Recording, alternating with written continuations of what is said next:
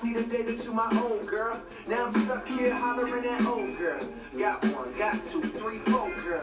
Shotgun in a drop, made a right. Hut one, hut two. Told him, told take a hike, then it's on to the next, on, on to the next one. All to home, you always regret one, one, one. Hello, hello, hello, hello, hello, hello, hello. What's going on, beautiful people? It's 906 here in Madison, Wisconsin. It's rainy. And I am podcasting from my bedroom with my almost four month old baby girl. Sorry to everybody who's been listening to me. I haven't been on here in a few, a few days. A lot of shit been going on. Oh, excuse me. I like to say that on the podcast. A lot of shit been going on. A lot of things been going on. Um, a lot of changes been happening.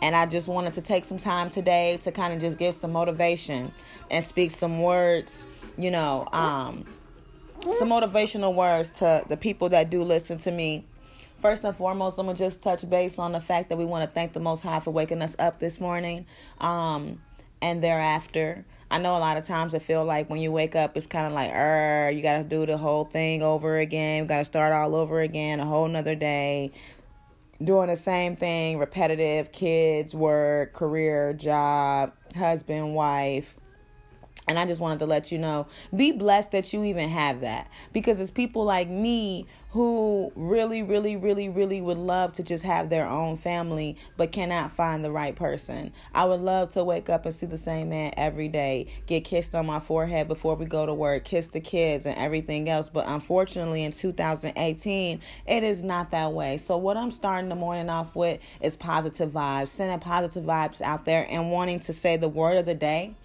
is appreciation.